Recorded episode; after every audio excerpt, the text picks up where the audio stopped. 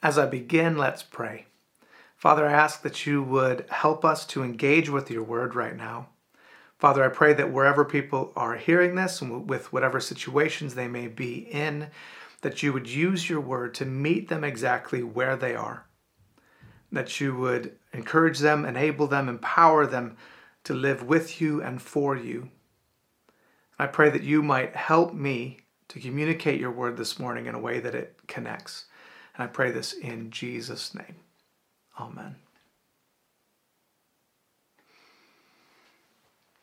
As it's Pentecost Sunday, um, we're looking at Acts chapter 2, so it's my privilege uh, to look at Acts chapter 2 with you this morning. And this chapter essentially announces the arrival of the main character of the book of Acts. I mean, you could argue that the main character is the church, but I would argue that the main character is the Holy Spirit. That Acts as a book will be about how mission is happening through the church as they are empowered by the Spirit of God. And you can read the book of Acts and kind of pay attention for the role of the Holy Spirit throughout that book. But let me start with something that makes me feel a bit twisted up. For many churches, it has been said that if the Holy Spirit left, no one would notice. Isn't that sad? If the Holy Spirit left, no one would notice. And the see this as well I think is probably true in the lives of many Christians as well. And there's good reasons for some of this, although it's not good, but where Christians and churches sometimes have focused on God the Father and God the Son to the neglect of the Holy Spirit. And that's unfortunate. That's not the way it's supposed to be. See, Christians change the world when they are empowered by the Holy Spirit. One of the clear ways that I saw this in my early Christian life was as I was trying to share my faith with my mother there was several times that we had good conversations and then there was a while where it was clear that just nothing was happening if i tried to mention anything it got shut down quickly and so in that season i was off at university uh, it was a friday night. I was going to be heading back to the area i was from. It's an hour like an hour drive. And um, before leaving a, a bible passage came to mind. And the bible passage was john 15 um, it's the, the passage, the vine and the branches. And in that passage, there's a th- place where Jesus says, in verse 5, apart from me, you can do nothing. And I was struck that evening with the idea that in relying on my own strength, that essentially was useless. But if I let God work through me, that could be powerful. And again, it was a Friday. Um, I was just going to be stopping by my mother's house. I wasn't going to be there for long. But I went in a sense of knowing that I needed not to depend on my own strength, but to let God's Spirit work through me. And that evening, we had this amazing conversation. And it was clear I could feel the presence of the Holy Spirit with us there at that time. It was incredibly exciting. And even then, that Sunday, when I got back to my university, I had an answering machine message. Remember those? Um, and and I listened to it, and it was my mother. And what had happened is that Sunday morning, she had attended church at the church where I had become a Christian. Now, in my living memory, I hadn't known of a time where she had chosen to go to church. And so this was clearly a start of God at work. And what I was really impressed by was the fact that that this was a work that was being done by God.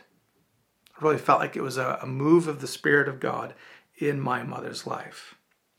You see, we are meant to make a difference in this world as we rely on the Holy Spirit. Thinking that you can live the Christian life without the Holy Spirit is a lie that we should not believe.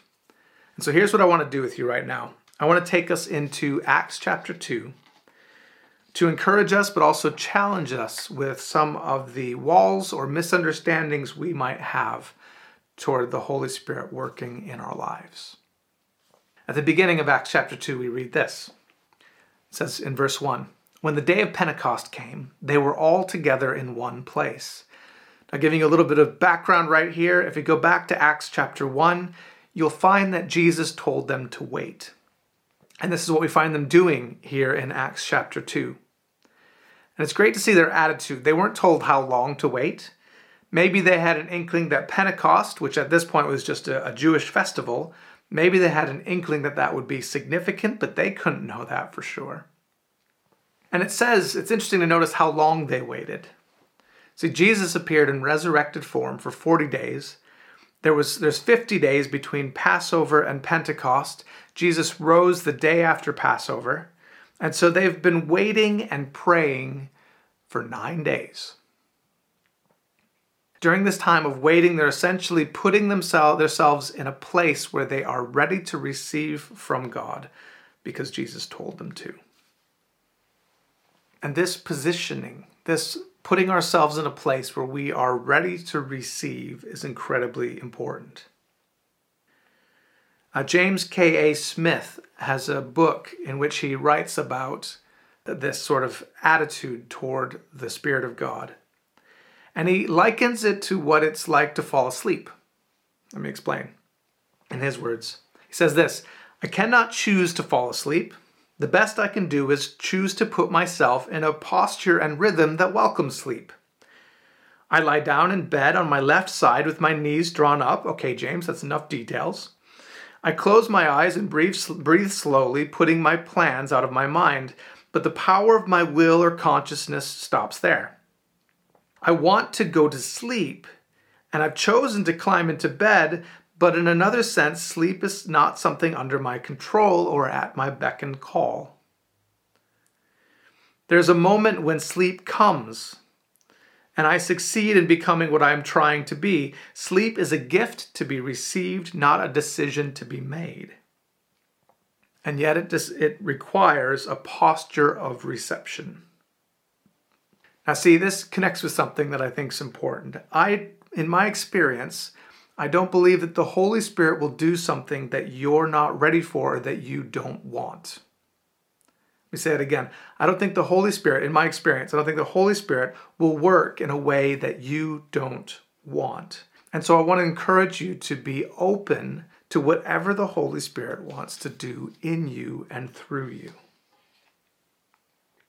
Well, in the beginning here of Acts 2, we see that they're waiting and worshiping together in one place.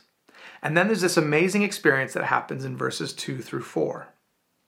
And we see there that there's this sound like that of a rushing wind that fills the house.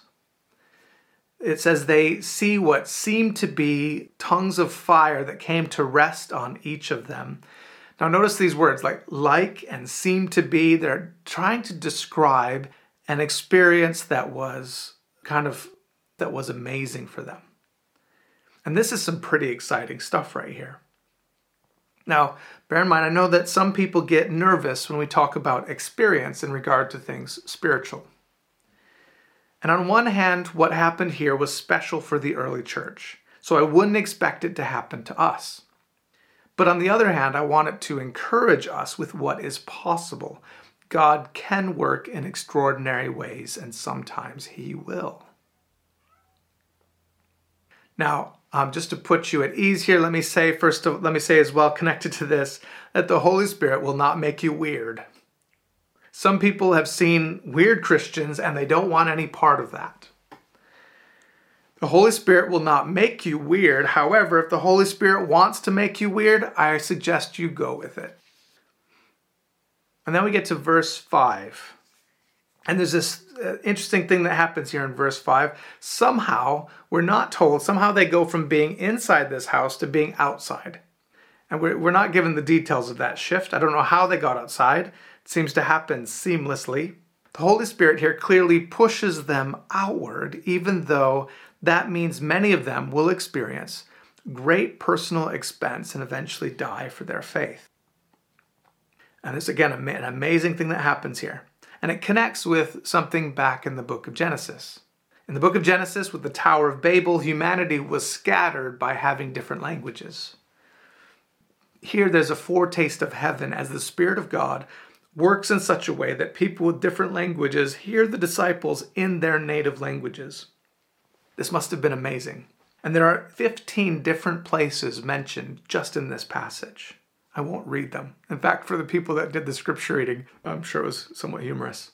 So there's 15 different places just mentioned here. There may be more. I love that someone kind of counted these up. Fantastic. And so it's not just here that the disciples were made bold, that's how it's often described, and it's true, but they were propelled outward by this experience. The church at this point could be compared to a person before this who has flatlined, but they're being brought back to life. And this is even bigger than that. It's the church is brought back to life and like 10 feet tall. And then Peter steps up in the middle of the situation, preaches, and 3,000 people become Christians. Now, think about something for the disciples here. They have gone from a place of self preservation to self sacrifice, from a place of timidity to a place of boldness. They've gone from at the end of the book of Acts to being in rooms that with the doors locked, now to being out among thousands of people preaching. And this is staggering in that their leader, Jesus, has just been killed. Many involved in Jesus' crucifixion are still around, and they are certainly persecuting Jesus' followers. To speak out like this puts the disciples in danger. And yet, the Spirit of God clearly moves them in this direction. And there are some things that we see here as well that some that are exciting. First of all, obviously 3,000 people becoming Christians, but at the same time, there are still people that don't get it. Even in the middle of what they're seeing, it even says that there are people there claiming that the disciples are drunk. And Peter starts his sermon saying, They're not drunk, it's only nine in the morning. Notice that immediately there are two people, two different groups of people present here people that see what God is doing and are responding to it, and people that don't. They will still be persecuted. When the Spirit of God works through you, it will be exciting, but you will still be rejected. Well, notice the kind of scope of our passage. It started with worshiping and waiting. We need a deep connection with the Holy Spirit like what we see that they had. But then, as well, that moved to witnessing, where the Holy Spirit propels us into this world with boldness and abandon, knowing that the Spirit of God will give us what we need when we need it. I want to close with an illustration from Steve. It was from some years ago. Well, Steve and Jean, uh, Jean and was helping there in the kitchen over at Stack, and they couldn't figure out how to get the oven working. It's a big, massive thing, and it was a gas oven, and they, it just would not work. Finally, Steve came along to help, and they figured out the problem was there's a power switch on the wall that you need to switch. Massive, great switch, but of course, uh, Jean didn't expect it because when have you ever needed a power switch for a gas oven? Which it's for good reason, but that's okay. And so they, there became a little inside joke between them. Essentially, the tagline was the power's not turned on. That at times when, that if we really want to see God move, it's not something that happens through our own strength. It's as the Spirit of God works in us and through us. And so one of one or the other would look at the other one whenever there was a difficult situation. And the phrase they could just say is, the power's not turned on so that they were reminded to depend on the Spirit of God and see the Spirit work and move and empower us. Let's pray. Father, I ask first of all that you'd give us an openness to your Spirit to work in us in whatever way that you want to. Father, I pray for ways that we've been discouraged, things that have perhaps put us off Pray that you would give us the wisdom we need to discern what is of you and what is not. And Father, I pray that we wouldn't be a people that neglect your Spirit, but instead that we would be a people that are empowered by your Spirit to do your work in this world. Help us, Father. In Jesus' name. Amen.